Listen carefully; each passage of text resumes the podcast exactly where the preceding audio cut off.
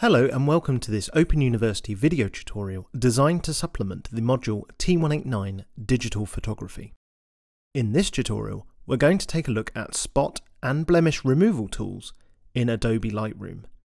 I'm quite fond of this image taken at the Castell de Montjuïc in Barcelona.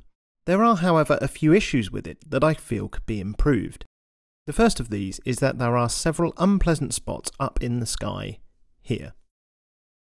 These kind of spots are quite common with digital cameras that have interchangeable lenses, and they are normally caused by dust on the sensor. Fortunately, Lightroom offers a great tool for removing them, the Spot Removal tool. Firstly, I'll zoom in on the offending area. The Spot Removal tool is found over here, under the histogram. When you click on it, you get this panel where you have the option of choosing Clone or Heal. For spot removal in these kind of situations, I would always advise using the heal function. The next thing to do is to adjust the size of the tool, which can be done either by using the slider here or using the scroll wheel on your mouse. We want to make the circle slightly larger than the offending spot, and then we simply click on each spot in turn. You may notice that two circles appear. One is the tool placed over the spot and the other is a sampling point, which Lightroom uses to perform the heal, a little like a skin graft. This one here needs to be a bit larger, and I can simply click and drag the edge to make the tool larger. Now, the best way to preview these changes is to deselect the tool up here, and you can see the difference we've made. This one here needs to be made slightly larger, so we'll select it and drag the edge as before. I just want to move the sample zone slightly so that they don't overlap.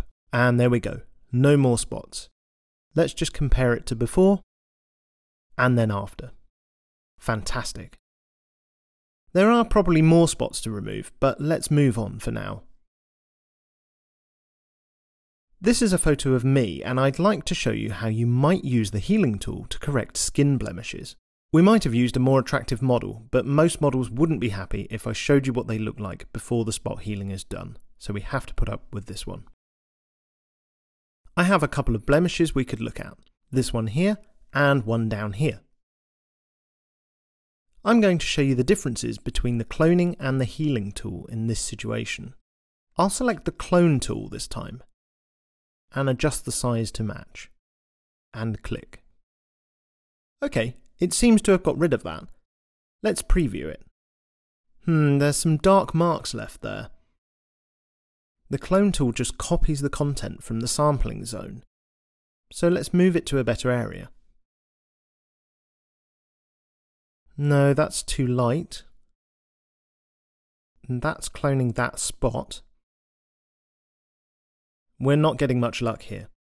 Let's show you the magic of the healing tool now. If I right click the tool, I can choose between the clone and heal functions. I'll choose heal. You'll notice that even though we've not moved the sample zone, it's applied a much more intelligent effect, smoothing out any potential colour differences. Let's look at the original clone tool effect. And there's the healing tool and comparing the original blemish, that's great. Let's just do the other blemish here. We'll choose heal, and it's done. Fantastic. Now obviously on a portrait you might want to spend a lot more time fixing all kinds of different blemishes, but we'll move on now. Going back to the castle, let's have a look at another use for the heal tool. These people here are a little distracting and I'd like to remove them. We'll zoom to 1 to 1 first of all, and select the heal tool, adjust the size, and click. They've gone. That's great, and just shows you how intelligent the healing tool can be. I'd like to look at the red eye removal tool now. This image is a little small, but it is representative of the kinds of red eye issues when using mobile phones or compact cameras with built-in flashes. Because the image is small, we'll have to zoom it to 3 to 1. We can clearly see that the girl on the right has a serious case of red eye. Lightroom has a really quick tool for dealing with red eye like this. It's the red eye removal tool over here. Click it, and then find the center of the offending eye, and then click and drag outwards to cover the whole eye. And again here. If you feel you needed a slightly larger effect, you can simply drag the edge here to increase the affected area.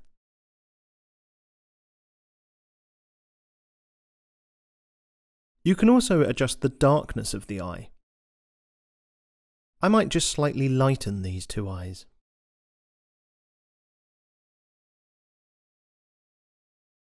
That looks better.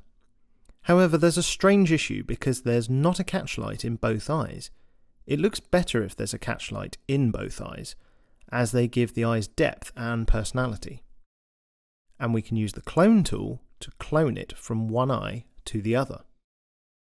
I'll select the cloning tool, bring down the size to just cover that catchlight, and then move over to the other eye and click.